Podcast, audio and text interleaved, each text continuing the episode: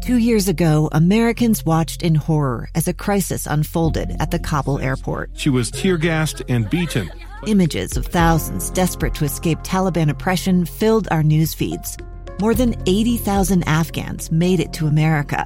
But the story didn't end there. It was very cold. There was no power, no heat. Who would help our newest neighbors?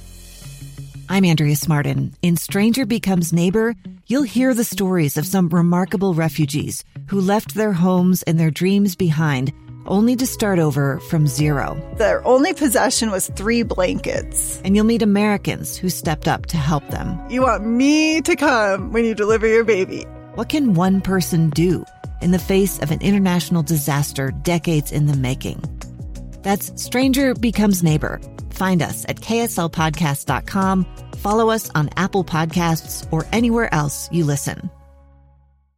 Inside Sources. Inside Sources. Inside Sources. Where KSL offers Utah deeper insights on the news. Host Boyd Matheson divides rage from reason and elevates the conversation on issues crucial to our community. On KSL News Radio 102.7 FM and 1160 AM. When it comes to gridlock in Washington, D.C., both Republicans and Democrats love to point to the problem of the filibuster in the Senate, that it takes 60 votes to get anything done. But is there really a problem in the Senate, or is it just that everyone is so addicted to divisive politics that nobody really wants to have the real conversation about policy? Could there be a simple way to tweak the rules of the Senate that would get both politicians and voters back to debating policy instead of focusing on politics? Let's begin. Think you know the news of the day? Think again. We're really thrilled to have back on the program Tom Koenig, who's a writer, contributor for the Dispatch. He's also a student at Harvard Law School, getting ready to get back in. Uh, we'll, we'll, we'll save the discussion about student loans for a minute. Uh, Tom, thanks for coming back on the show, and you got a, a great piece uh, talking about something that we talk about often on the show, and that is this whole idea of the filibuster and what its proper role is, and what the rules of the Senate are, and how we could actually get some things done. But uh, thanks for coming back on. Thank you so much, Boyd. Happy to be here. So a lot of politicians have, have kind of gotten to the point where they uh, they just use the filibuster as the excuse for not doing anything. Uh, and you've uh, laid out some things I think are some good ideas in terms of well, here's another way to do it, knowing that the Senate can change its own rules whenever it wants. Uh, this is one that seems to me like uh, ought to be on the floor of the Senate at least for debate. I agree. So uh, just a brief overview of what I'm proposing here. Currently, the way the filibuster functions in order to close debate and thus have a vote on the bill, you need to clear that 60 vote threshold. So, in order to pass any bill in the Senate, you really need 60 out of the 100 votes. And as you've alluded to, that has kind of functioned as a way to just stop all progress on and on any sort of bill because either party rarely ever has a 60 plus vote majority, right? Yeah. And at the same time, I, I'm not comfortable with getting rid of the filibuster entirely because then we could have a situation where say the Republicans have control of the Senate for two years, but then it flops to the Democrats, and you can kind of have a, a whiplash effect, right? Yeah. Where one party passes legislation, the other party repeals, and so on and so forth. And that's not a very stable legal regime. So what I'm proposing is to think about, you know, the filibuster as this um, this tool, this tool for deliberation, right? So on the one hand, if legislation can pass that 60 vote threshold, I think that you know that seems like legislation that ought to get through the Senate. But if it can't pass that 60 vote threshold, that doesn't mean it necessarily has to die. So what I'm proposing is if you can get over that simple majority uh, 50 vote hump, maybe the legislation should go through the Senate, sitting as what I call a committee of the whole, and then an, election cycle would have to intervene, and then that same bill would be voted on again by the Senate after the voters have had a chance to kind of discuss it and to debate it and for candidates to take stances on it. And then if it can attain a simple majority once again, then, you know, that's a bill that ha- will have effectively passed the Senate. It'll have to pass the House, and then it would be presented to the president. Yeah, and so let, us kind of go through that scenario. You you paint a, a great scenario just using it, uh, looking at something like immigration, uh, something that I think right you know, 94.5% of it could be solved in an afternoon because everybody agrees, but uh, people like to raise money and run wedge campaigns off of it. Uh, so we'll save that debate for another day.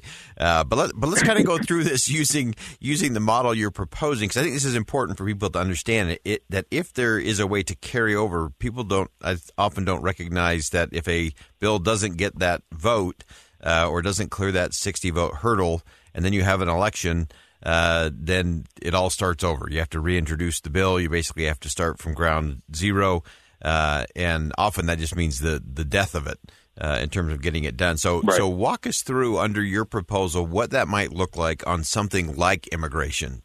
Yeah, the hypothetical I use in the piece in the dispatch is say you have an immigration reform package and you get say 55 votes.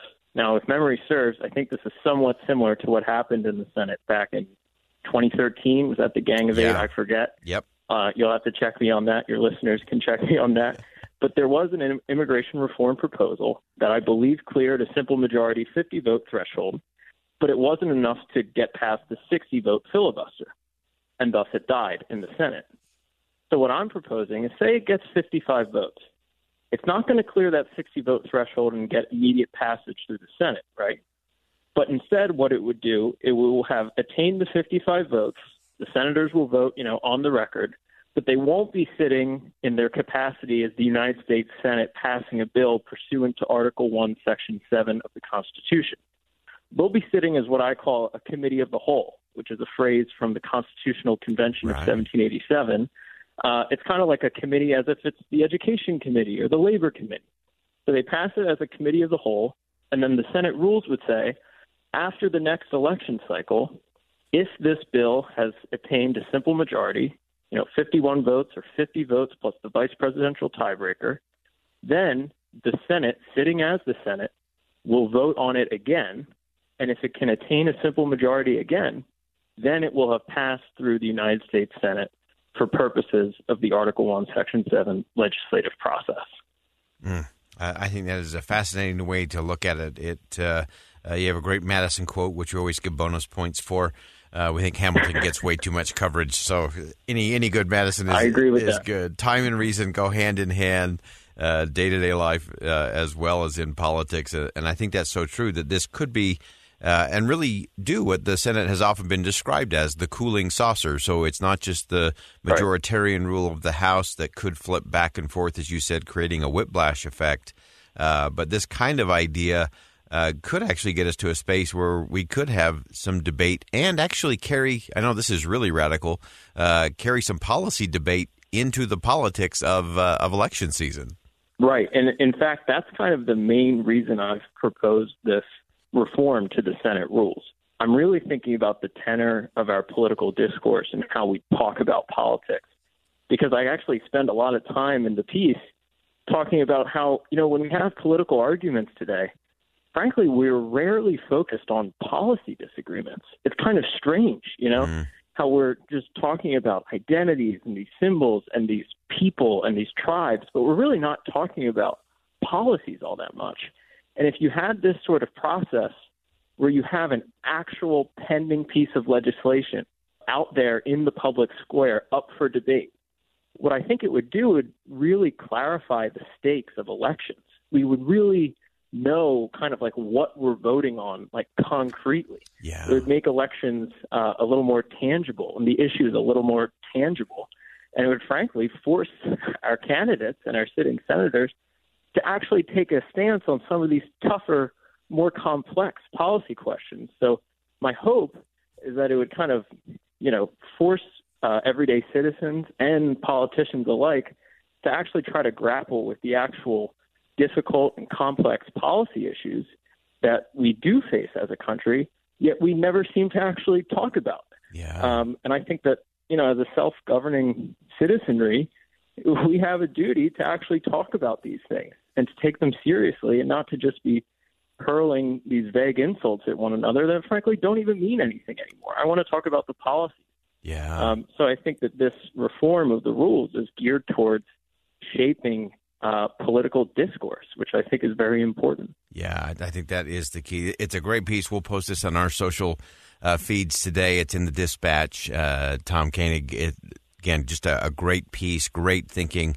Uh, and if we can begin to even nudge ever so slightly our conversations around elections toward policy uh, rather than just bumper stickers and uh, divisive political wedge issues, uh, I think that will do a great thing uh, for the country, for our communities, and for the future of the republic. So great thinking, great writing as always. Tom, appreciate you joining us today. Thanks so much, Boyd. So I think Tom nailed some important conversation pieces there. If we can start having elections based on tangible, specific policies and pieces of legislation, that changes the conversation completely. Because then it's not about character assassination, uh, it's not about weaponizing somebody's words. You can say, well, where do you stand on this particular bill? Rather than what we do now, which is we talk about bills that then die and never come back. And so then we're just left to go to the rhetorical and to the divisive words that are keeping us from having the conversation that will actually solve the problems. That's worth thinking about. Think again with Boyd Matheson on KSL News Radio. A stranger with a gun came upon two teens taking pictures under a rising full moon. But violence is only the beginning of this story. Sometimes I thought there are no miracles. Yeah, there are, and this is a big one. I'm Amy Donaldson, and I've spent my career talking about how lives are undone by violence. The Letter is a podcast about how lives are remade. Follow The Letter at theletterpodcast.com or wherever you get your podcasts.